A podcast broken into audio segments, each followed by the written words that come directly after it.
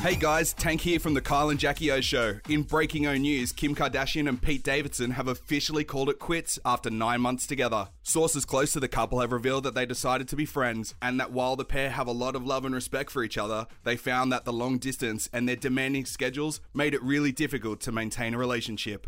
The split occurred sometime this week. Pete has spent a lot of time in Australia recently working on the movie Wizards, while Kim has remained in the US raising her four kids with ex husband Kanye West. For details as they break, make sure you have Kyle and Jackie O in your social feed. Y'all been great. Thank you so much. Kyle and Jackie O.